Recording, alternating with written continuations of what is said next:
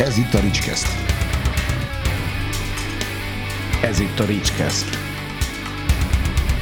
A Ricskesztet hallgatod. Ricskeszt. Sziasztok! Itt vagyunk a Ricskeszt legújabb adásában. A vendégem ismét, még mindig, már megint lehet válogatni Bíró Szabolcs. Sziasztok! És most a, az Anzsuk sorozatról fogunk beszélni. Ugye az előző olyan adásban, ahol Szabolcs volt a vendégem, ott nagyon jó kiveséztük azt, hogy Szabolcs milyen könyveket írt, illetve az Anzsukat is érintettük.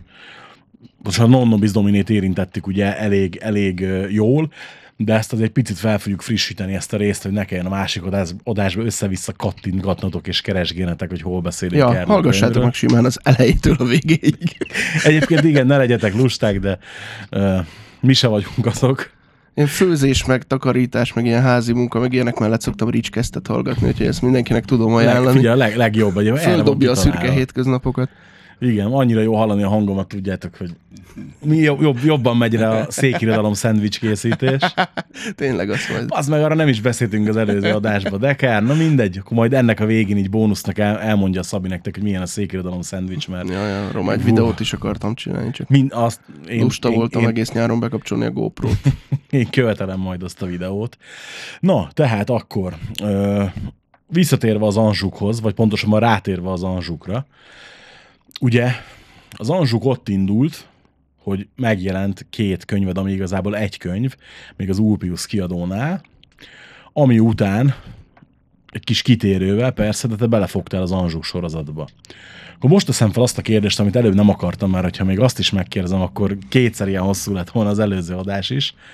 Miért pont ez a történelmi kor? Tehát ugye már a Nonnobis Dominén is adja a kérdés, hogy mi, miért pont ez a rész. Azért ugye, hogyha a, megnézzük azt, hogy a magyar irodalomban ugye a klasszikus lovagirodalom úgymond itthon, vagy nem is lovagirodalom, az a klasszikus ö, Történet. történelmi regény, ugye nem ez a kor annyira, tehát az inkább egy kicsit később van azért, vagy egy picit korábban. Ugye ez a kettő szokott lenni, de Hát inkább a honfoglalás, meg a, meg a török megszálláskor, ez a kettő, ami, ami a leginkább ment, vagy megy. És hát most már nem, most már a középkor, ez a, ez a klasszikus 13 15 század talán.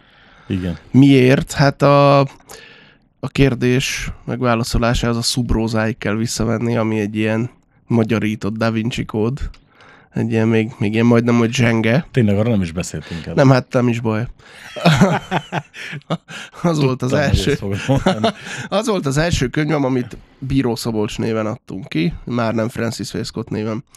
És egyébként az pont, pont jókor, tehát így, így most ez 2010-ben volt, majdnem egy évtizeddel ezelőtt, kilenc évvel későbbről visszatekintve, azért azt, azt, azt nem tudom, hogy hogyan, egy teljesen véletlenül, de pont jókor, ez egy tökéletes ilyen rátapintás volt, hogy ott kell meghúzni a határt. Ha csak pusztán nem a, nem a pályaívet, csak a műveknek a színvonalát nézzük, akkor a szubróza az lett volna a tökéletes nyitóregény. Mert akkor azt mondom, hogy az első könyvem volt, azért vannak benne még ilyen gyerekhibák. Az első Bíró Szabolcs könyv volt. És ott még, ott még mindent akartam. Tehát ott rájöttem, hogy én Európában akarok kalandozni, nem álnéven angol meg amerikai földön mindenféle olyan nemzetiségű szereplővel, akiknek igazából a habitusát nem is ismerem, meg nem is ismerhetem, meg olyan, meg nem olyan helyeken, amiket, amiknek a, a problémáit nem ismerem, meg a földrajzát sem, meg semmit. Ugye a Subróza az volt az első olyan kísérletem, hogy hogy Európa középkori történelméhez hozzányúlni egy 21. század elejé perspektívából. És, és hát ott persze akkor legyenek templomos lovagok, meg, meg, meg mert az olyan izgalmas, meg minden fene, tehát elveszett könyvtár, meg írásbeliség, meg középkori kastélyok, meg minden. A lényeg az, hogy összeolvastam én ahhoz mindent, tehát még csak azt sem mondom, hogy szakirodalmat, mert mindent, ami a kezembe került, és egy cikknek volt egy ilyen fél mondata, hogy csak ilyen éppen beszúr, hogy mint ahogy a templomos lovagrend magyar ágánál is, és ment tovább a cikk, és akkor, hogy hoppá, voltak magyar templomosok, akkor én ezekről írni akarok.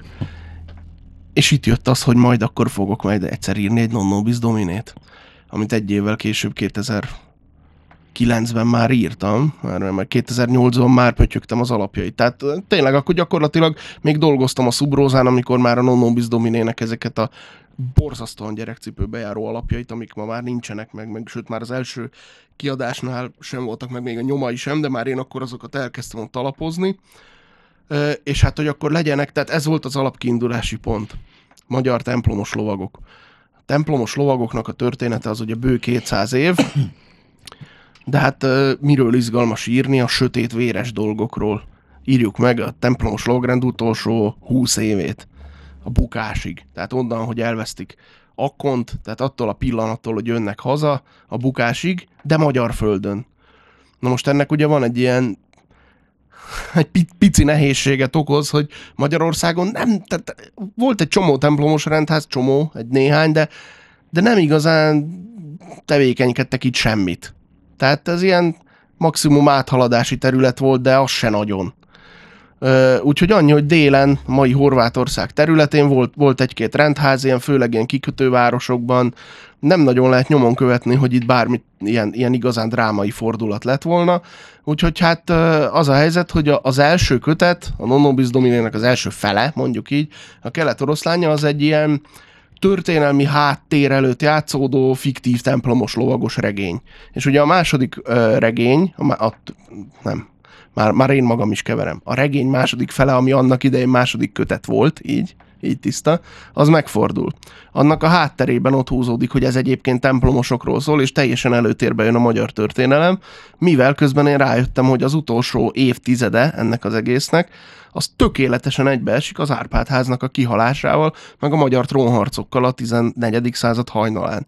Tehát ugye de olyannyira, hogy 1314-ben égetik meg az utolsó templomos nagymestert, ehhez képest 1312-ben zajlik a Rozgonyi csata, ami ugye a döntő ütközet a, a, a tíz éves, vagy hát több mint tíz éves interregnum során, amit tehát sokan felületesen, hogyha csak átfutjuk a történelm, történelmi könyvek lapjait, akkor azt hiszük, hogy itt, itt emelkedett fel Anzsuk Károly, és akkor lett igazán magyar királyá. Nem, ez volt az első olyan ö, csatája, amit nyílt színen megnyert az ellenségei ellen, tehát bebizonyította, hogy, hogy tud csatát nyerni, hogy már van hozzá elég ereje, és innen kilenc év állandó harc következett. Kilenc év háború.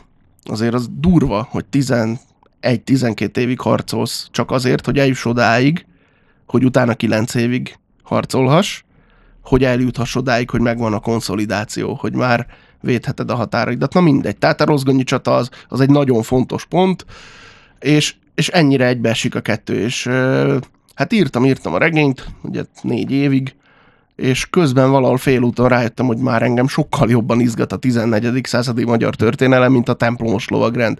És ö, valahogy így átfolyattam egyik témából a másikba a regényt. Ö, végül is mind a két szál ugyanolyan fontos marad, csak másképpen dominálnak a, az egyes fejezetekben. És hát a, ugye a regény végén eljutok a rozgonyi csatáig. Azt, hogy aztán a templomos lovagrend nagymesterét megégetik, az már a, a, az utószóban vagy az utóhangban olvasható. Igen. És viszont amikor eljutottam idáig, tudtam, hogy ennyi nekem nem elég az Anzsukorból. Tehát, hogy ez nem létezik, hogy pont a legizgalmasabbnál, hogy oké, okay, nyert Anzsukár, hogy de mi van ezután? Ezt én szeretném, hát nem csak elolvasni, meg megtanulni, hanem én erről regényt akarok írni, én ezt a saját hangomon el akarom mesélni. És így jött az, hogy Anzsukat fogok írni. Egyébként, tehát erről soha nem is kérdeztek, szerintem azért, mert, mert, mert féltek a választól, vagy, vagy nem akartak megvádolni, vagy nem tudom mi, de szerintem sokan azt hihetik, hogy azért Anzsuk, mert hogy van a Bámornak a hunyadia. Egyébként tehát ez szerintem ad- adja magát sok ember fejében ez a kérdés. Érdekes, valószínűleg, valószínűleg vannak olyan emberek is, akik ilyen ö, negatív szemmel nézik ezt. Az a poén, tehát ez egy őszinte beszélgetés, bevallanám, ha így lenne. Azért Anzsuk, mert volt a Borzsák, a, a, a sorozat. És nekem annyira tetszett a második évada, akkor már bőven írtam. Hát valahol, ez talán 12-es, Valahogy úgy, igen. talán az utolsó év volt, amikor írtam a Non Nobis Dominét, akkor már tudtam, hogy ugye akarok egy, egy komplet sorozatot, és, és oké, okay, akkor már egy éve ismertem a Hunyadit is, meg olvastam, meg sokat adott, ez, ez szintén tagadhatatlan. Viszont a Borzsák nézése közben ütött be az a felismerés, hogy haló, marhára mennek ezek a sorozatok, Borzsák, Tudorok, ezek, azok, amazok, csináljunk, úgy, csináljuk meg ugyanezt a magyar történelemmel, Anzsuk. menjünk így végig a 14. századon. Tehát lehetett volna ott mindenféle más perspektívából mesélni, meg más címmel. Konkrétan a Borzsák tehet arról, hogy azt mondtam, hogy csináljuk meg magyar történelembe, és oké, nem tudunk sorozatot, filmsorozatot csinálni, csinálunk belőle regénysorozatot. És ugye ez egy nagyon, tehát egy elég széles perspektívát választottam, nagyon sok nézőpont karakterrel dolgozom egy-egy könyvben, úgyhogy olyan szempontból nem is olyan, mint a Hunyadi, hogy hát mondjuk a, az tagadhatatlan, hogy a Bánmórnak is a, a regényeiben nagyon- nagyon-nagyon sok részlet feltárul, de, de talán más, más a, az elbeszélőnek a szemszöge. Tehát az, egy, az kifejezetten egy, egy hős történet, egy családtörténet, ez meg, ez meg valami, tehát e- egyébként teljesen más, hogy írunk a Jánossal, ami Igen, szintén nem baj.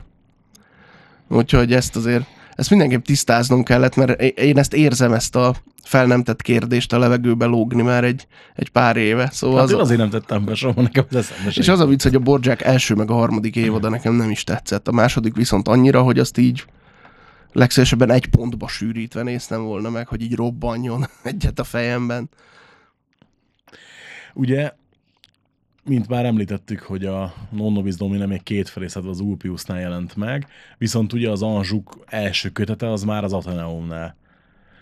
Hogy kerültél te egy ekkora múltú kiadóhoz, aki egyébként nem annyira jellemző rájuk a történelmi regény? velem akarták kezdeni. Ez, a, ez, ez egy, számomra ez egy hatalmas történet, meg egy, egy elképesztő megtiszteltetés. Tehát a, az Aténeumról nagyjából 2014-ig, úgy nagyjából, annyit lehetett tudni, hogy ők adják ki a Paolo Coelho-t. Tehát, hogy nem volt, nem volt arculatuk. Tehát ezt most nem viccből mondom. Én, én értem De ez- persze, amit mondasz. igen. Jó, így hallom, hogy ez hogy hangzott, de, de tehát, hogy nem, nem volt, egy elég szétzilált arculatuk volt, és akkor, akkor ment hozzájuk főszerkesztőnek a Szabó Tibor Benyámin, aki ma a kiadó igazgatója, akivel én úgy ismerkedtem össze, jó, volt egy közös ismerősünknek könyvemutatója még 2011-ben, teljesen véletlenül ott találkoztunk, ott beszélgettünk egy jót, de nem tudtunk egy, egy hosszút. És 13-ban nekem futott egy ilyen interjú sorozatom, hogy az író válaszol, az volt a lényege, hogy ugyanarra a tíz kérdésre válaszol mindenki, és volt valami, hát nem tudom, több tucat része. És akkor megtaláltam ezzel a Tibort is, aki akkoriban az új könyvpiac nevű elég nagy példányszámban elkelő könyvpiaci lapnak volt a főszerkesztője, és ha jól tudom, akkor oda is úgy ment, tehát ő egy ilyen, egy ilyen varázsló egyébként, hogy így oda megy, és csinál belőle egy olyan lapot, amit aztán mindenki olvas. Tehát, hogy add, addig legalábbis én úgy ismerem ezt a sztorit, és nem tőle, hogy, hogy addig, amíg ő nem ment oda, addig az egy szakmai újság volt. Amikor aztán ő oda ment, és csinált belőle olyan újságot, hogy szakmai, és mindenki veszi egyébként, tehát rengeteg olvasó is, és megcsináltam vele ezt az interjút, és elkezdtünk beszélgetni. Kérdezte, hogy mind dolgozom, mondtam, hogy mindjárt kijön a Ragnarök, csak hogy nem tudom még, hogy hogyan fogom reklámozni. Tehát, hogy el- elképesztő pénzt, a legnagyobb pénzt abba öltem bele, hogy, hogy ezt erről tudjanak. Ezt tudtam, hogy eljövök az Ulpiusztól, azután majd be akarok kerülni egy komoly kiadóhoz, de, de előtte a saját kiadómon belül kell egy nagyot dobnom. Tehát egy olyat, hogy lássák, hogy, hogy önerőből mire vagyok képes, meg talán, hogy én magam is lássam ezt. És elkezdtünk beszélgetni erről, és akkor derült ki, hogy az UKP-nak a főszerkesztője, és mondta, hogy ez is egy ilyen tök szerencsés véletlen volt, hogy február végén, vagy hogyan, még üres volt nekik az nem ünnepi könyvheti, hanem a, a Budapesti Nemzetközi Könyvfesztiválra időzített lapszámnak a, a címlapja. Tehát, hogy még, még éppen én meg megvettem. egy ilyen nagy lélegzetvétellel, ami azt jelenti, hogy volt egy ilyen Excel táblázatom, ahol hetek óta tologattam, mert tudtam, hogy van egy bizonyos pénzösszeg, annál gyakorlatilag nincs több pénz a számlámon. A feleségem az meg egy angyal, meg egy istennő, meg aranyba fogom egyszer önteni, mert nem mondta azt, hogy hülye vagy, és gyerekünk van, hanem tehát, hogy valamit ő is érzett, hogy Jó, most, egyéb- most kell egy nagyot lépni. Jó, de ezt egyébként tehát egy, egy, egy pici magánéleti kikacsintást Igen. meg, hogy azért szerintem mi ebben nagyon hasonlítunk, hogy szerintem téged is maximálisan támogat a feleség. Hát hogy ne? Persze. Nem Mert ugye, hogy ez, nélküle. ez, ez ugye nálam is megvan, és ez egy óriási dolog, és ezért nem tudok elég hálás lenni, mert Persze. ennélkül nem működne, vagy nem Hogyne. menne. nagyon-nagyon erős a családi háttér.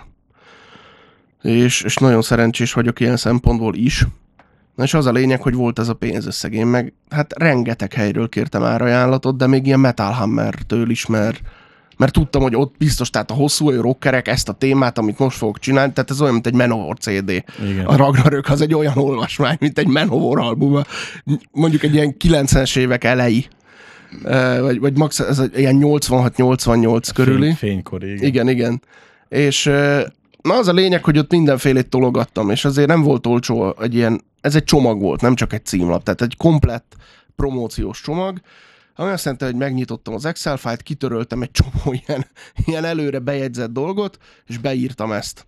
És baromi szerencsém volt ezzel, mert igazából egy ilyen tehát csukott szemmel ugrottam a mélybe, mert kimentem aztán Budapestre a, a könyvfesztiválra, és azért ezt most egy budapesti hallgató hallja, akkor neki talán ez nem, nem olyan evidencia, mint nekem, de ugye csalóközből én nem látom ezt, hogy mennyire.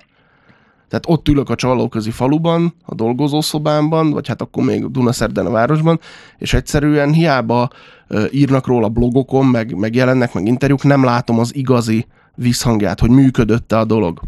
És nekem egy gigantikus nagy visszajelzés volt az, hogy kimentem életemben először dedikálni a, a millenárisra, és leghátra a legeldugottabb standhoz ott tudtunk intézni egy ilyen, egy ilyen helyet, viszont mire én ott eljutottam, döbbenten néztem, hogy minden standról tényleg UKP lóg és minden asztalon az van kint, és emberek kezében. Tehát az a, az, a, az a hír, amit én erről hallottam, az igaznak bizonyult, és három órás volt életem első millenáris beli dedikálása. Három órás, sőt, talán azt hiszem, hogy átcsúsztunk három és félbe, és folyamatosan jöttek emberek, és onnan, egyrészt onnan tudták meg, másrészt meg a Mesterlér Jani barátomat beöltöztettük full tizedik századiba, pán, tehát rendesen páncélink, sisak, minden, és több száz ilyen pici, azt hiszem, hogy B6-os méretű, valahogy így ilyen Ragnarökös szórólapot osztogatott, hogy az év legtökösebb viking regénye, és konkrétan jöttek oda ilyen csoportokba, ilyen fiatalok, hogy mi ez.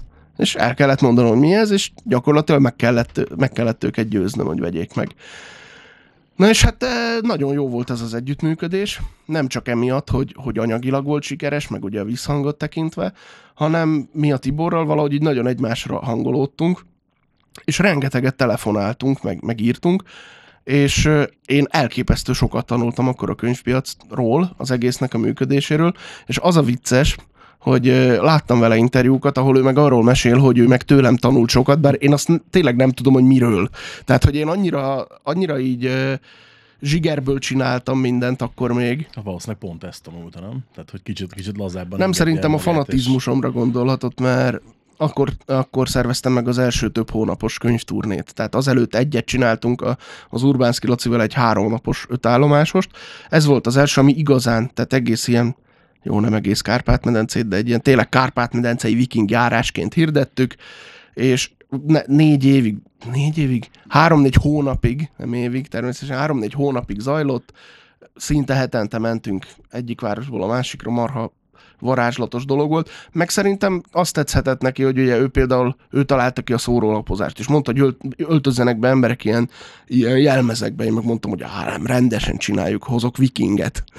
És, és e- ilyen, amikor ezekről beszéltünk, így a hangján is hallottam, vagy hogyha, hogyha szemtől szembe, akkor láttam a földcsillanást mindig a szemébe. Szóval szerintem neki a fanatizmus tetszett meg, nekem meg az, hogy, hogy olyan, és ez máig jellemző egyébként, pedig most már azért bőven beljebb vagyok a könyvpiac megismerésében, mint akkor, hogy vannak problémák, amiken én hetekig, hónapokig agyalok, nem bírok rájönni. A magam szenvedélyes módján ráöntöm ezt a Tiborra, ő meg ilyen tök csöndesen, fél perc alatt a helyére teszi, és elmagyarázza, hogy ez miért van így. És ez rendre megtörténik, évről évre, hónapról hónapra. Úgyhogy ez egy, ez egy ilyen sorsszerű egymásra találás volt, és hát az lett a vége, hogy aztán már, már, már túl ennek a megbízásnak a keretein is ő, ő az én javamra ö, dolgozott sokszor, hogy már, már az ünnepi könyvhét jött, és fölhívott, hogy, hogy ö, nem csinálunk-e pódiumbeszélgetést, meg hogy kint leszek-e, meg hogy milyen ötleteim vannak, és persze tudott az Anzsukról is. Szép júliusi nap volt, ugye az már az uborka szezon minden, minden szempontból, Igen. ott már véget ér a, a turné is, már, már júliusban az emberek csak nyaralnak. Olvassák azt, amit a évközben megvásároltak, ezért még a könyvek se fogynak, tehát ez a teljes ilyen uborka szezon, ülünk otthon a feleségemmel, a Bence éppen szerintem még aludt, még az az időszak volt, hogy délutánonként még aludt. Persze, hát bőven egy éves volt, se, egy éves se. Néztünk valami filmet, megcsörren a telefon, nézem, STB, hosszú neve van, nem fér ki a színkártyára. Mondom, jé, hát én mindig, mindig nagyon örültem, amikor jó, de ugye el nem tudtam kezelni, hogy miért hív most júliusban. Mondom, már semmi nincs, mert bőven túl vagyunk mindenen. És így, mintha ilyen titok lenne, ilyen súg, félig vagy ilyen halkan mondta, hogy, hogy ez még nem nyilvános, de két hét múlva ő lesz a- az Aténeum kiadónak a főszerkesztője, és vinném oda az anzsukat. Én meg hát azt mondtam, hogy persze, hogy, de nem tudtam, mi az az Aténum, és az a durva, hogy akkor is, tehát, hogy rágoogliztam, és Paolo Coelho jött ki.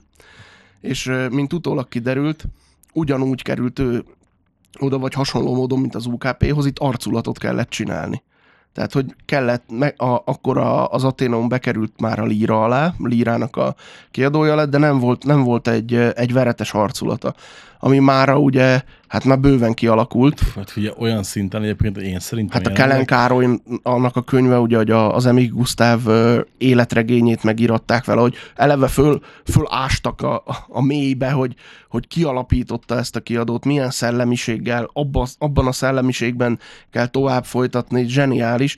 Hát meg eleve azt, hogy most írtan olyan, olyan katalógusuk van, hogy szerintem az utóbbi időben talán ott jelent meg legtöbb olyan könyv, ami, ami valami úton, módon, él, vagy valamiért érdekelt, vagy minimum azt, hogy olyan, olyan ö, dizájnja volt, hogy már akkor is megnéztem, ha nem érdekel. Nagyon komoly, hát így- nagyon-nagyon jó csapat gyűlt ott össze, tehát ott a, a, a marketingtől a, a korrektúráig, meg a tördelésig, ott mindenkivel olyan élmény dolgozni, tehát a, ahogyan én nem sejtettem, hogy dolgoznak kiadóban. Tehát, hogy volt egy ilyen elképzelésem arról, hogy mi lenne a csúcs eljutni valahova, és ne, tehát jellemzően nem, nem anyagi, meg, meg példányszám tekintetében, vagy hát nem, nem ezeket képzeltem el, hanem egy, egy csapatot, hogy milyen lenne egy jó kiadóval Igen. dolgozni. Hogy mindenki a maga munkáját csinálja, nem az, mint más kiadóknál, aminek most nem mondom meg a nevét, hogy, hogy má- már én hívok oda, meg, meg hello, egyébként megvásároltam mindenféle marketing anyagokat a könyvhöz, csak léci osszátok meg Facebookon, és az sincs. Tehát, hogy így elképzeltem, hogy mi lenne az ideális, és ez az a durva, hogy ez a fölött van. Tehát, hogy nekem 15-ben, meg 16-ban, az első két évben nagyon sokszor uh, volt, volt ilyen, ilyen elképesztő erős ilyen, ilyen érzésem, hogy ilyen kiadó nincs, hogy én még mindig álmodok, hogy én itt lehetek, meg itt vagyok, és hát a csúcs az az volt, ami így betette a kaput pozitív értelemben, amikor így meglestem a Tibornak egy előadását Budapesten, és akkor az, az Aténeumról szólt. És hogy kérdezték, hogy ő, ő amikor az Aténeumhoz került, hogy mi volt a koncepciója. És azt mondta, hogy ő akarta kiadni a Twin Peaks-et, meg Bíró Szabolcsot. Na, na, ilyen nincs, basszus. Nem, ez, ez hihetetlen. Tehát ezt azért, ne, ezt azért nem tudtam. Meg nekem tudod, mit tetszett nagyon? A idei könyvhét, könyvhét, igen, akkor jött ki az új Anzsuk. Igen. Igen.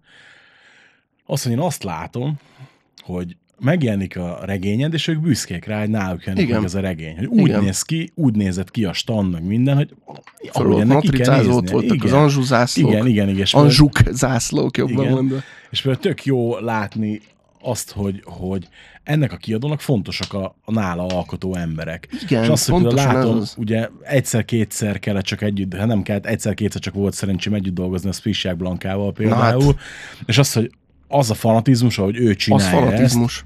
Óriási. Tehát, hogy ele, eleve, ugye most már öt éve dolgozom a könyviparban, kiadónál is, meg itt ott, ott, nagyon sok negatív tapasztalatom van, és amikor meglátok például egy ilyen embert, mint a Blanka, akkor visszajön a hitem a könyviparba, hogy igen, ezt lehet így is csinálni. Igen. Tök jó. Igen. És nekem ezért volt ez tök pozitív, és ugye, mikor az első nem, várja, nem az első, és azt gondolkodom, hogy, hogy mikor én a kiadóhoz kerültem, és elkezdtek átfolyni a kezemen a könyvek, mert a könyvesbolt árubeszerzésébe is belefolytam, hogy akkor jött talán a 14 őszén, melyik Anzsuk jött? Vagy 14 őszén, melyik volt az aktuális? 14-ben még nem volt Anzsuk.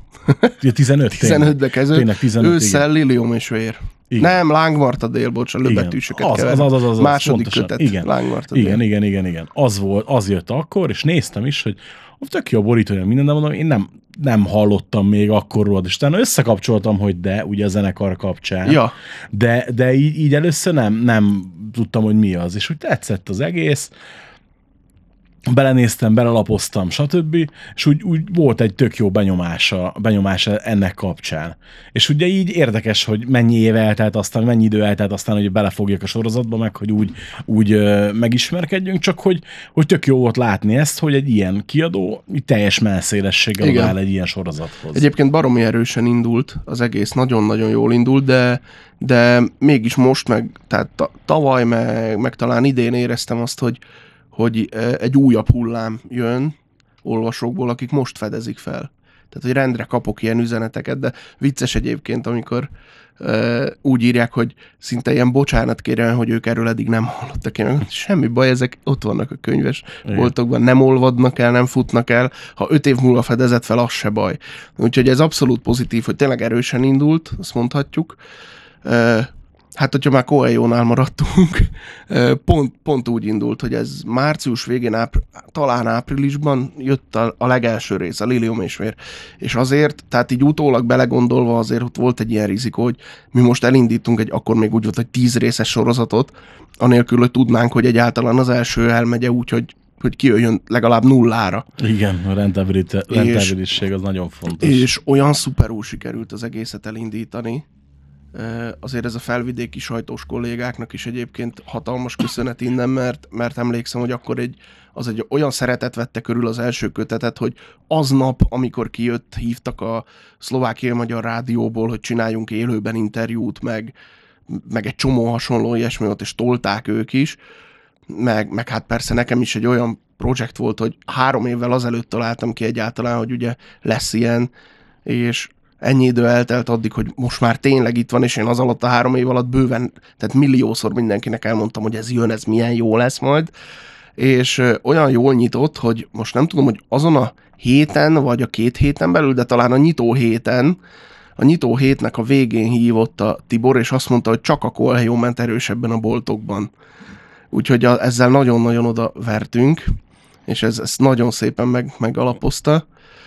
Úgyhogy, úgyhogy hát ez azóta meg szerencsére növekedik, úgyhogy most már most már bőven 20 ezer fölött jár így a sorozat összeladásba, ami persze azért még messze nem a csillagos ég, hát de- oké, csak tudod, azt mondjuk azért... de ez egy magyar történelmi regény, Ezt azért most ehhez... ezt mondjuk el azért az, a hallgatóknak, hogy ugye nekünk ez így, tehát hogy mondunk egy számot, és lehet valaki azt mondja, hogy Hogy csak. Ó, csak, Igen, igen. igen. De, de azért itt mondom, hogy az előző könyves adásban, ami ö, ugye most a felvétel napján még ugye nem nyilvános, de azt hiszem, hogy jövő héten lesz az, ott például beszélgettünk arról, mondjuk egy Pantera könyvből, uh-huh. ami azért ugye egy nagy múltú zenekarnak számít, ja. ezer darab Hát fogyott. ez az, ez az. Tehát, hogy úgy, úgy, úgy 1500-nál mondják azt, hogy ha 1500-ban elfogy egy szerző, azt nem engedjük el más kiadóhoz. Bizony, és hogy, hogy már, már nincsenek azok az idők, amikor mondjuk bizonyos magyar íróknak a könyvéből elmegy mondjuk 50 ezer, Meg 200 ezer. meg 200 ezer, nem ismertem ilyen számot mondani, de emlékszem még rá, mikor ö, hát olyan 10-11 éves lehettem, akkor kezdtem úgy igazán rákapni, nem 12, bocsánat, akkor kezdtem úgy igazán rákapni a Leslie Leverance könyvekre, Hmm, pont ő jutott és akkor figyelj, öt, is. 50-esével, meg százasával hordták a, a könyvesboltba, ahol most dolgozom. Igen. Hát nagyon kevés olyan, olyan ö, író van, akinek a könyvéből 50-et rendelünk. Tehát, hogy hát nem is tudom, hogy egy Hát neki a sincs eszeme, ugye az volt az első olyan igazán nagy durranása, a, amit fogadásból Az írt, az első poénból Leslie írt, mert azt mondta, hogy azt hiszem az az alapsztori, ugye, hogy valami éppen soron következő ilyen ponyvát olvasott, amik akkor ilyen futószalagon jöttek, és hogy viccből azt mondta a, a nem tudom melyik kiadó szerkesztőjének, hogy ilyet ő is ír, és ők komolyan vették, és nem tudom mennyi héttel később fölhívták, hogy hol van a kézirat, Igen. mert be volt, be volt táblázva kiadásra, kitették, és azt hiszem, hogy, hogy 200 ezerbe elment reklám nélkül. Tehát ez volt a nyitó példán száma, példány száma a Sincs személynek, ami Megértem, nyilván, mondjuk. hát szerintem az ilyen, most nem akarok tippelgetni, de ilyen fél millió körül szerintem az Biztos, simán elment. biztos. És amikor én nem minden. rákaptam a Leslie Lawrence-re, az 2003-4, akkoriban az, az átlagos példányszáma, mert azt tudom, mert nagyon, akkor nagyon bele voltam buzulva ezekbe a számadatokba, meg, meg az ő egész életében, meg riportkönyvet akartam vele írni, meg minden,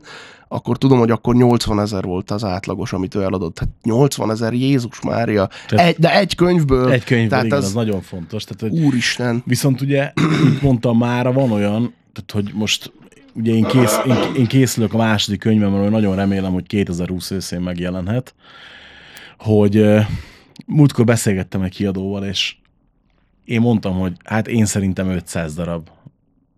És is lehet, hogy egy kicsit felülbecslés, mire mondta, hogy ő ezerre gondolt, és fogtam, hogy úristen, ki a franc fog megvenni ezer darab Azért könyvet? figyelj, ma már a beletrafálsz, az 1000-1500 az elmegy, mert most már azért fölemelkedőben van szerintem a... Igen, most, most újra abszolút. igen, de amikor mi először elkezdtünk erről beszélgetni, ez másfél évvel ezelőtt volt, és ugye, hogy így én szkeptikus, meg eleve szkeptikus vagyok a saját dolgaimmal mindig, de így, így, tehát hogy ahhoz képest nézzük ezt a 20 ezeret, jó? Tehát, hogy azért ez, ez egy nagyon jó szám, főleg úgy, hogy azért a történelmi regény még mindig mondható réteg műfajnak, mert hogy azért nem egy, nem, nem egy kifejezett ponyva azért.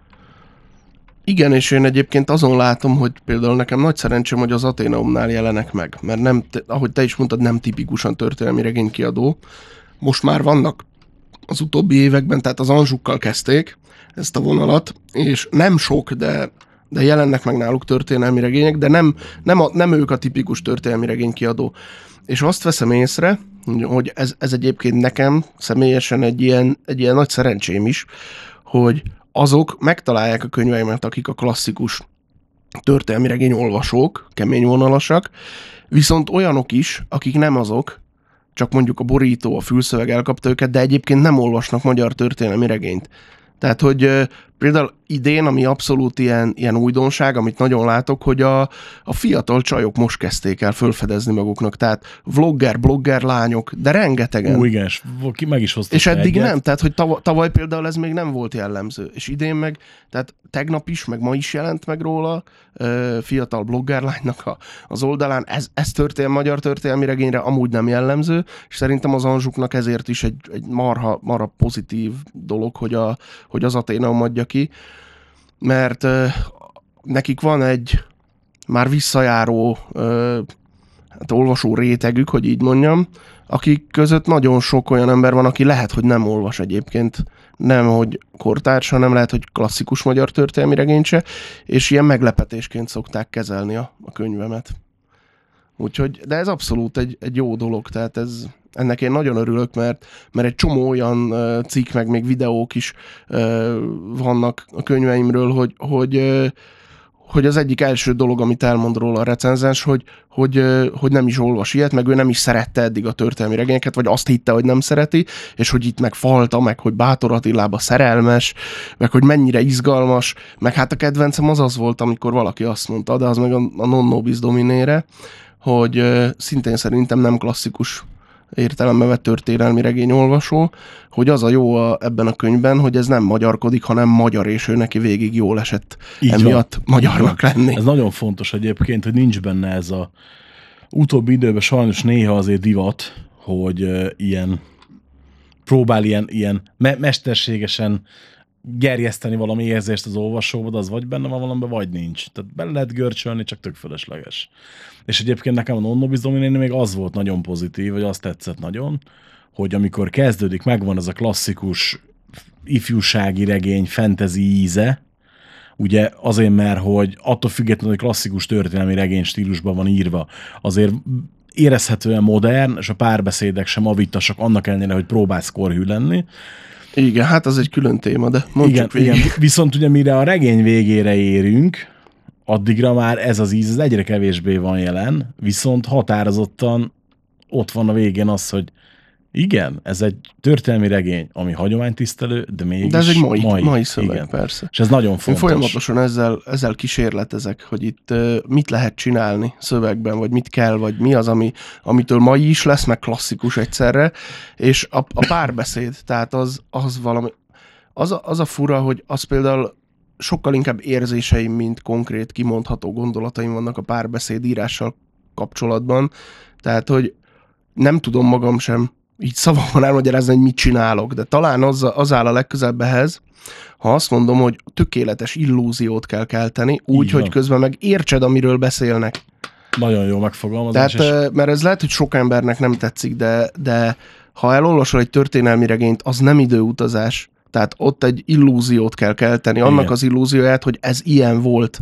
Az persze más dolog, hogy nekem kutya kötelességem a lehető legközelebb kerülni ahhoz, a, a, hogy feltárjam a, a rétegeket, hogy, hogy, hogy milyen ízű volt az étel, hogy mi, hogy nézett ki egy szoba belső, hogy, hogy mit csináltak emberek, mivel csinálták, milyen ruhában, meg, meg, meg miben hittek, hogyan gondolkodtak, de de nincs abszolút igazság ebben, ez egy annyira, annyira borzasztóan régen, vagy régi kor, amiről, amiről én írok, meg sokan írunk, ugye ez ilyen 650-700 évvel ezelőtti kor, aminek még hát épp, hogy már föl tudjuk, tehát hogyha már 13. századról írnék, már annyival nehezebb dolgom lenne, hogy már, már nem lenne annyi ö, írásbeli anyagom sem, oklevél, meg ilyenek, és a 14. században már van, de az is csak egy, egy, egy gyönge körvonalat ad, tehát olyan elképesztően alaposan és, és ö, fáradhatatlanul és hosszan kell utána járni. 11. éve foglalkozom vele, és még mindig azt érzem, hogy, hogy nagyon keveset tudok. Tehát, hogy, hogy minden részletét, minden porszemét ismerni kell. És akkor hogy írsz meg egy olyan könyvet, ami itt játszódik? A mai olvasó az, az egyrészt tudjon vele sodródni, mert szerintem egy, egy igazán jó regényel, egy cselekményes regényel sodródni kell, hogy beszippancson, hogy ott legyél, de közben értsd is, de közben meg legyen az illúzió. Tehát mindenképpen egy modern sodrású párbeszéd az, amit én, amit én elképzelek egy ilyen könyvhöz, de valahogyan, és ezt, ezt egyébként sokszor csak utó, utólag szerkesztéssel vagy javítással lehet tökéletesíteni, hogy kigyomlálsz belőle egy csomó szót, amit, ami lehet, hogy a mai, ö, sőt 30-40 évvel ezelőtti ö, hétköznapi beszédnek már egy beágyazott eleme, például, hogy valaki ugrik egyet és landol. Tehát, hogy land, nem, nincs landolás a középkorban, mert mert nem volt még repülő, és nem voltak ezek Igen. a szakszavak. Nincs olyan, hogy zsebre vág, mert nem volt a középkori ruhán zseb. Tehát, hogy ez a sok apróság, ez az, amit a, a lehető legaprólékosabban aztán ki kell gyamlálni, és aztán van egy trükköm, de hát ez csak az, ahogy én csinálom, ez nem egy tuti módszer, ez a, ez a bírószabos módszer, ez a székirodalmi módszer, hogy, hogy, hogy néha bele lehet szúrni marha jó kis ö, régies szavakat, sőt, egyébként szerintem még olyat is, amit nem feltétlenül értenek,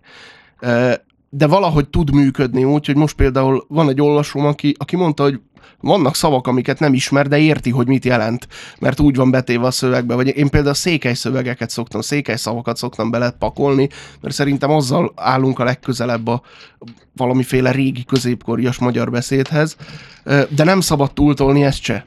Egy-egy szót. Ja, mert akkor a mesterkélt lesz, akkor ilyen visszás, visszásságot keltett az olvasóba. Igen. Egyébként így a párbeszéd ez egy gondolat, hogy nekem azért uh, volt fontos az, amikor annó elkezdtem a non-nobis dominét, hogy milyen a párbeszéd, mert nekem mindig az, az, az, egy, az a fokmérője egy regénynek.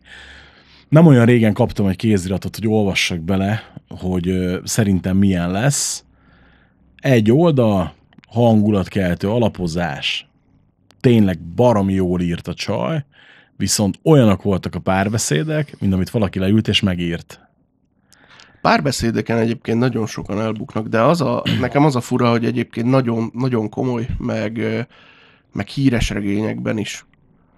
Ez valahogy ilyen, hát nem tudom egyébként, hogy külföldön is, hogy, de ez, ez ilyen tipikusan magyar szépírói betegség, hogy, hogy botladoznak a párbeszédek, és hogy jön egy, egy több oldalnyi olyan szöveg, hogy elalélsz a gyönyörtől, és aztán, aztán ilyen, ilyen Jön egy annyira szögletes, semmilyen párbeszéd. Pont ezt akartam, ezt a szögleteset.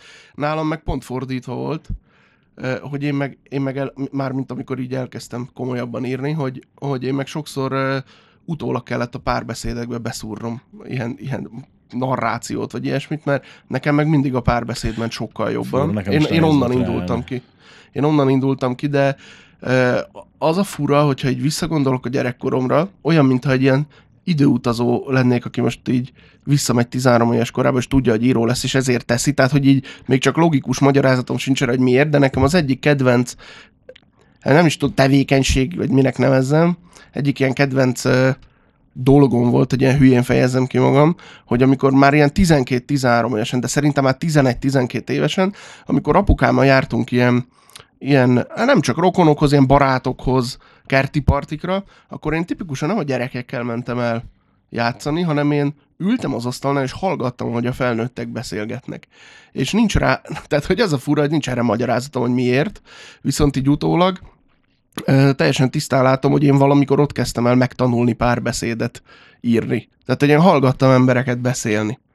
És amikor aztán az, az volt, hogy az első ilyen komolyabb elbeszéléseimet, vagy kisregényeimet írtam, akkor meg tipikusan párbeszédeket nyomtam folyton, és utólag jöttem rá, hogy, hogy túl sok a párbeszéd, kéne némi leírás is. Úgyhogy nekem meg pont a leírással volt nagyobb problémám. Nekem inkább a leírást kellett aztán gyakorolnom, meg, meg fabrikálnom, meg megtanulnom. Úgyhogy meg lehet, hogy egyébként ez mondhat bárki bármit Leslie Lawrence-nek a, az áldásos hatása, nála azért nagyon pörögnek a párbeszédek Hogyne. és neke, nekem ő volt a, a, a, az alapiskola. A, hogyha, hogyha van egy ilyen elképzelt, elképzelt tanrend, hogy mi mindent kell elolvasnod az, hogy, hogy szórakoztató kalandregényeket írj, akkor ott nekem Leslie Lawrence volt az, hogy ott kiártam az általános iskolát, hogy valami 50 könyvét elolvastam, aztán egyébként ezért is volt az, hogy az első könyveim azok ilyen teljesen Leslie Lawrence ízű könyvek voltak, prózák, mert utána jöttem rá, hogy sokkal több mindenkit kell olvasni, felváltva, tehát egy embertől zsinórva maximum kettőt, mert átveszem a stílusát, és így hát sajnos ki kellett lúgoznom magamból a Laci bácsinak a hatását, de szerintem a, a pörgést, meg a párbeszédeket, azt ő tanította meg nekem. Tehát ez a, ez a gyerekkori bekattanásom, hogy felnőtteket hallgatok, meg a Leslie Lawrence. Tehát ő azért, ő azért nagyon érte az, hogy, hogy, hogy hogyan olvass el egy 600 oldalas könyvet, úgyhogy nem veszed észre, hogy fogynak a lapok. Hát igen, nekem a másik ilyen, az meg ugye nem itthon, hanem kintről, hogy a Stephen King, Na jó, ahol, ahol, igen, ahol úgy, úgy pörögel ezer oldal, hogy vége. igen, tehát, hogy és akkor most, hogyha ha a non is dominét nem számoljuk bele, egyébként a kettősség miatt nem mondod azt, hogy az egy anzsuk regény? Tehát ugye miatt, hogy... Nem, hogy, az a címe. Tehát, hogy Ennyi? ennyi, Ennyi? ennyi, hát az az Mhm. Anzsuk előzménye. Igen, most már hivatalosan is.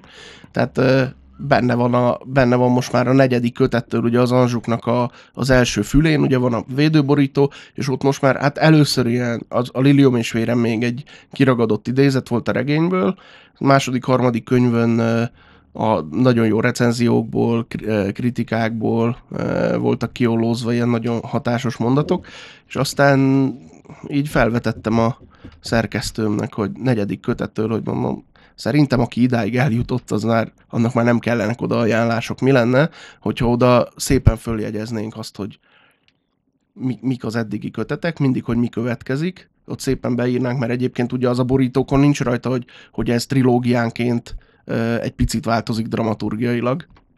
1-től 15-ig lesz számozva, de tulajdonképpen trilógiákra oszlik, és ugye a belső fülön ott, ott van, hogy Bátor Attila bosszú trilógiája első három, stb. És vár csak ennyi, hogy ott ugye mindig föl van tüntetve, hogy a sorozat előzménye Non Nobis Domine megjelent 2016-ban. Na várjál.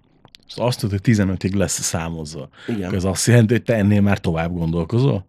Hogy érted ezt? Vagy pedig, hogy 15 kötetre tervezed a sorozatot? Ez 15 kötet lesz, tehát Jó, úgy jó, gondolom, jó, hogy úgy lesz oké. számozva, attól függetlenül, hogy, ez, hogy a, a sorozaton belül, a nagy egészen belül ezek bizonyos értelemben trilógiákra Igen, öt, oszthatók. öt trilógia akkor igazából. Igen, igen. Egyébként itt, itt Lacinak megjegyzem, mert itt láttam az előbb, hogy meglepődtél ezen a 15 köteten.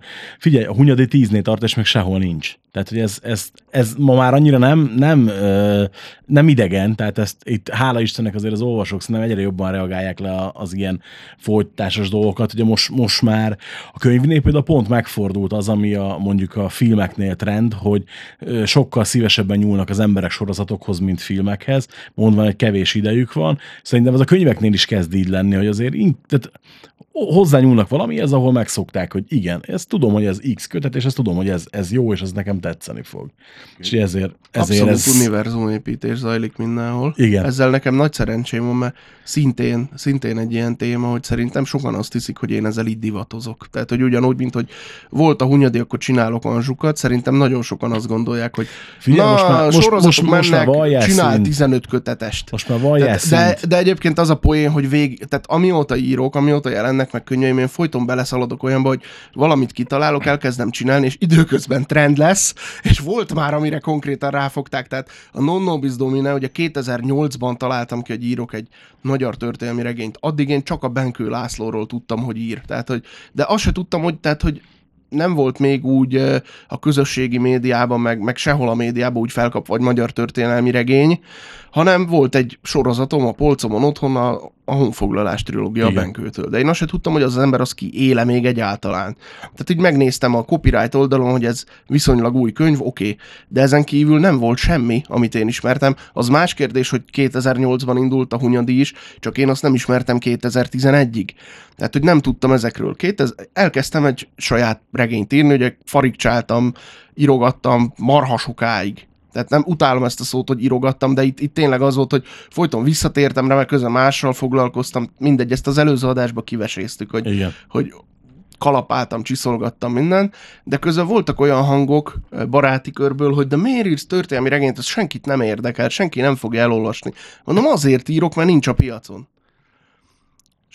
És 2012-ben megjelent, addigra én már Hunyadi olvasó voltam, tudtam ki az a Fonyódi Tibor, és pont ugye a, a Non Nobis Domina első kötete 12-ben az ünnepi könyvhétre jelent meg, pár standal arrébb valami Trux Béla dedikálta a Templomos Lovak című regényét. Utólag dumáltuk, hogy ő is nézte, hogy ki ez a faszi, hogy pont most jelent meg Templomos Lovagokról könyve.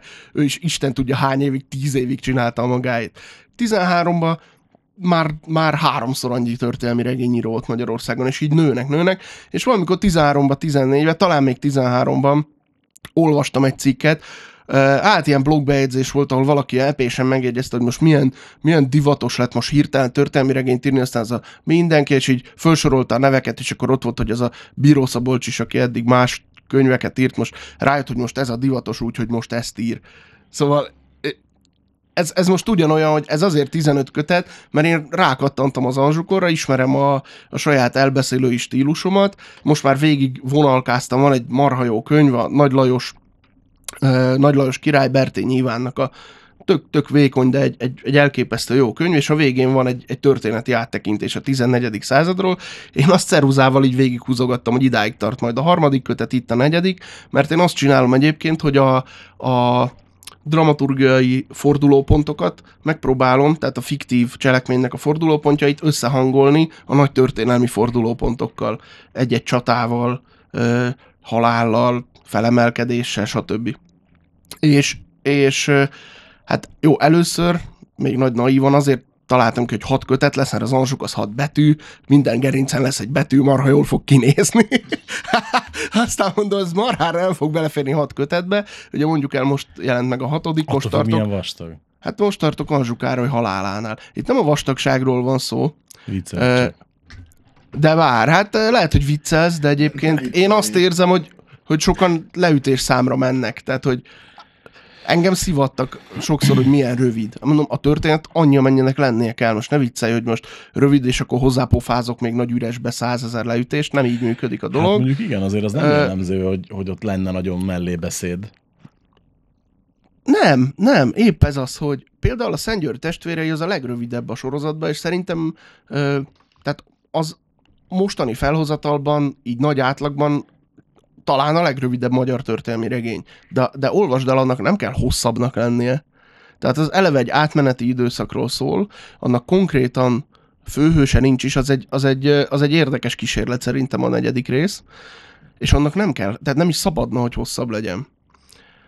Ö, és, és van, hogy kapom az ívet.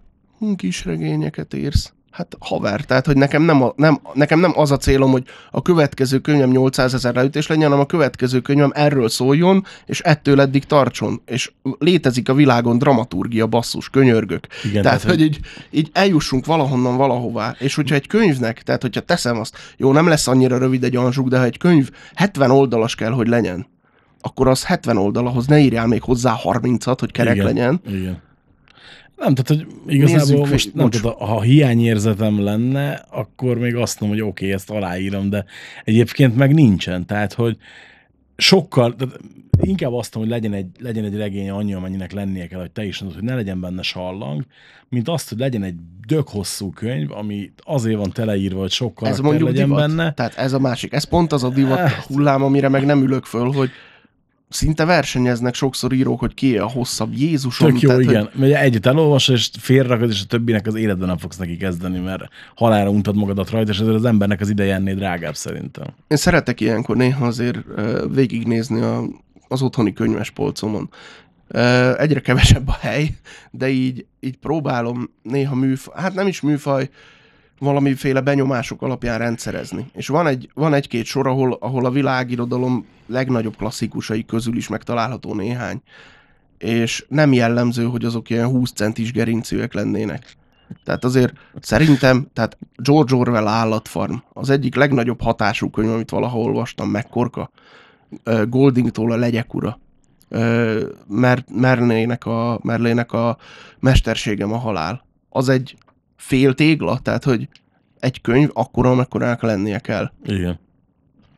Na mindegy, szóval az a lényeg, hogy ugye én ismerem nagyjából, vagy már az első két kötetnél azért pontosan tudtam, hogy mi az a, az a ritmus, ahogy én mesélni akarok, ahogy tudok, ahogy ez ki fog nézni, és akkor az alapján mondtam, hogy azért tényleg nem menjünk el a végtelenségbe.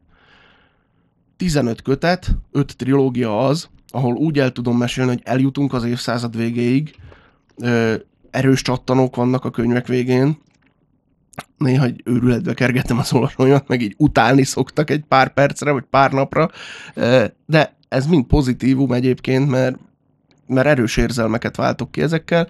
Ez így van beosztva. Tudom, hogy mettől meddig fogok eljutni.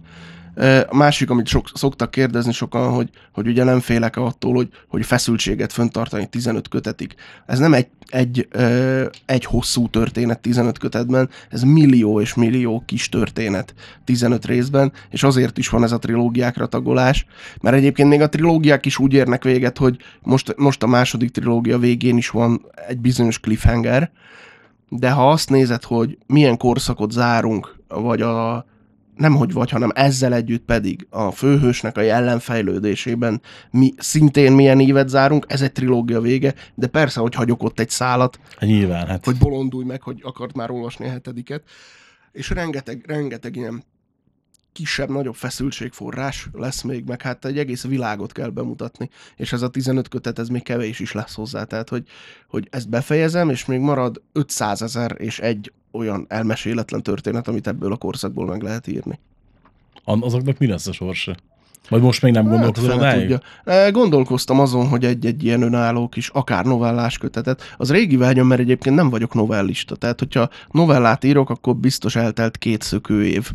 És akkor ennek a tiszteletére, vagy nem tudom, de, de kéne, tehát csak azért, hogy megmutassam, vannak ilyen, ezek a ilyen challenge hogy ilyen szép magyarul mondjam, Stílus hogy gyakorlatot hát, csináljon az ember. ne, nem stílus gyakorlat, hanem ilyen, ilyen magadnak bebizonyítsd, hogy erre is képes vagyok. És például írnék egy novellás kötetet a, az Anzsukorból, ilyen pici kiragadott történetekből, amik nem kerültek be, vagy csak akár említésre kerültek, de nem lettek kibontva.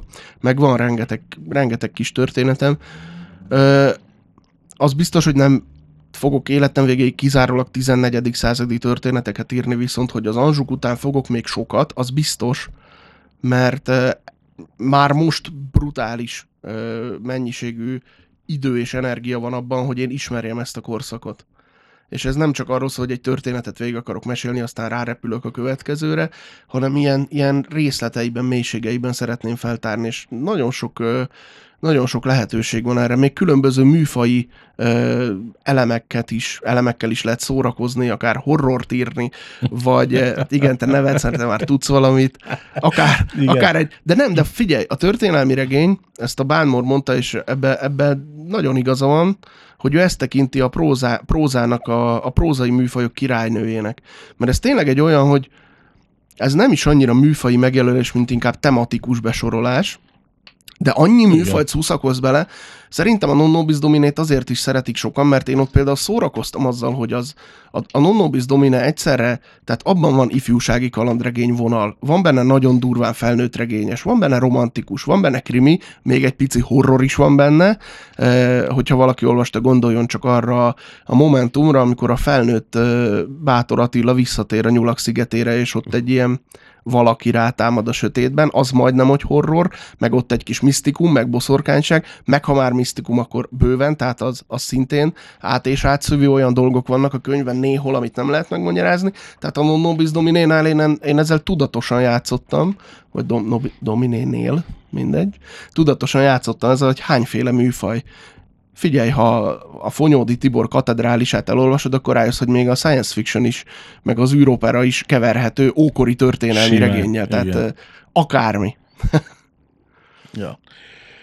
Hú, ö, biztos, hogy tudnám még nagyon sok dologról beszélni, viszont én most valamiért úgy érzem, hogy ez így nagyon kerek, és hogy, hogy nem, tehát felesleges lenne belecsapni még egy csomó minden már. Annyit még esetleg így a végére megkérdeznek, hogy megnyugtassuk az olvasókat, mikorra tervezed a hetedik kötetet? Hát figyelj, az olvasók megnyugtatására elmondom, hogy minden évben azért lesz egy Ansuk könyv. Ö, Én most már nem szeretem azt csinálni, itt a hatodik könyvnél jöttem rá írás közben, hogy ezt nem lehet, hogy, hogy én előre belövök egy ilyet, hogy jöjjön ki a 90. ünnepi könyvhétre, mert az a 90. és az jól hangzik, és aztán meg kis hián belehalok az írásba. Hát de ne röhögj.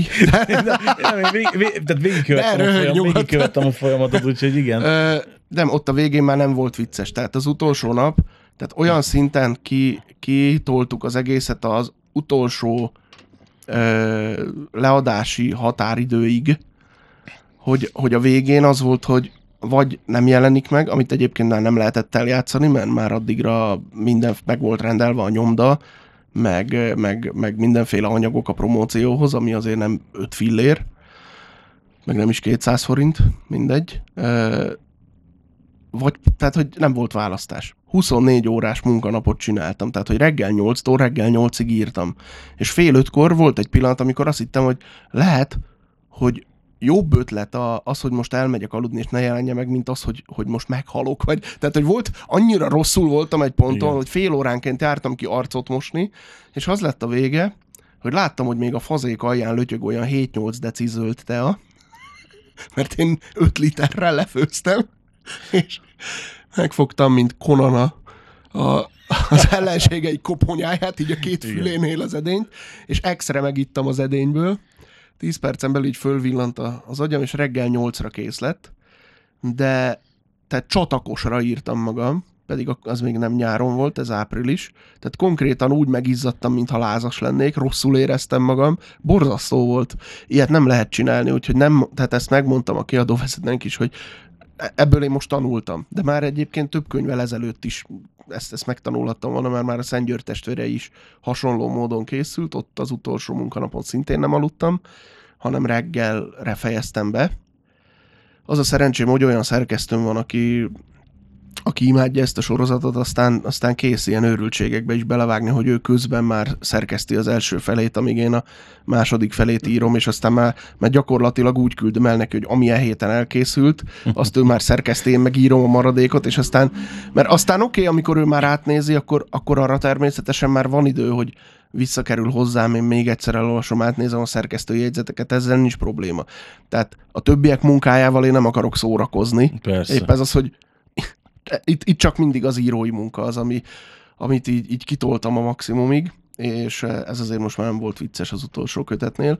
Úgyhogy annyit mondok, hogy minden évben szeretnék egy Anzsuk kötetet, de az biztos, hogy sokkal fontosabb, és nekik is ezt higgy el, mindenki, a legtürelmetlenebb olvasónak is sokkal fontosabb az, hogy amit a kezébe kap, az az elvárt minőség legyen, vagy akár a fölött, mint az, hogy ez most egy adott napon megjelenjen, nem tudom, április 23-án, mert már, már, már két év múlva nem ez lesz a kérdés. Tehát aki, aki két év múlva, vagy tíz év múlva, vagy akármikor a kezébe veszi majd utólag ezt a könyvet, mert mondjuk akkor fedezi fel, az magasról le fogja szarni, hogy ez melyik hónap, melyik napján jelent meg, Igen. hogyha tele van hibákkal, meg hülyeség, meg nincs lezárva a történet. Tehát inkább én most már azt mondom, hogy amikor már érzem, tehát amikor már benne vagyok konkrétan a regényírásban, akkor már tudom, tehát amikor már benne vagyok úgy, hogy már, már pár fejezet elkészült, akkor én már merek egy dátumot mondani, hogy mikor adom le, és úgy, hogy azzal már dolgozhat a kiadó, meg betervezheti, de olyat többet nem csinálok, hogy még a jegyzeteim sincsenek meg, és találjunk egy időpontot, aztán hülyére dolgozom magam, mert ilyet nem akarok. De jövőre jön, és de ezt is csak egy ilyen feltételes módban, vagy ilyen óvatos ígéretként merem elmondani, hogy jövőre kettő könyvet szeretnék. Jövőre lesz tíz éve, hogy Bíró Szabolcs néven jelennek meg a könyveim. Úgyhogy 2017-ben már volt egy ilyen jubileum a Benyák Zolival közösen, mert ugye 2007-ben jelent meg mindkettőnknek az első önálló könyve. Viszont nekem 2010-ben volt az az igazi fordulópont, hogy attól kezdve írok Bíró Szabolcs néven. Úgyhogy jövőre, hát egyrészt szeretnék egy nagyon pöpec új honlapot, de hát az igazi nagy, tehát nem a honlap lesz a nagy meglepetés szerintem, az a második nagy meglepetés lesz. Az igazi meglepetés az majd az a második könyv lesz, amit nagyon remélem, hogy lesz erő, energiám, meg, meg agyam, meg mindenem megírni.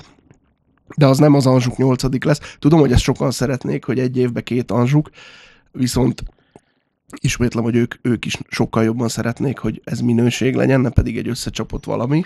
Úgyhogy írok egy Anzsukat, meg egy puha táblás, egykötetes zúzdát az év második felére. Nem mondom el, hogy miről fog szólni, nagyon meg fog lepődni mindenki, mert ilyet még nem olvastatok. Így fogtok tapsikolni. Mert én, én már tudom, hála Istennek, abba, abba a szerencsés kegybe részesültem, hogy én már tudom, de nem Durván fél meg senkinek. ember van. Durván fél tucat ember tudja. Na. Nagyon kevesen. Te azért tudod, mert te fogod olvasni ilyen olvasó szerkesztőként. Ö, Meg, Nem. bű, meg valamilyen szinten bűntárs vagyok az ötletben. Bűntárs, igen, igen. Amikor elmondtam, hogy mi lesz, akkor azt mondtad, hogy ha már most kész lenne a kézirat, akkor már most késő lenne. Így van, egészen pontosan így is van. Na, hát köszönjük szépen, hogy meghallgatotok. Szerintem ez megint csak nagyon jó sikerült, beszélgetés lett. Ha bármi óhaj, sóhaj van, akkor írjátok meg a reachkukat reachandgreen.hu e-mail címre, illetve a facebook.com per szénégető Rihárd oldalra.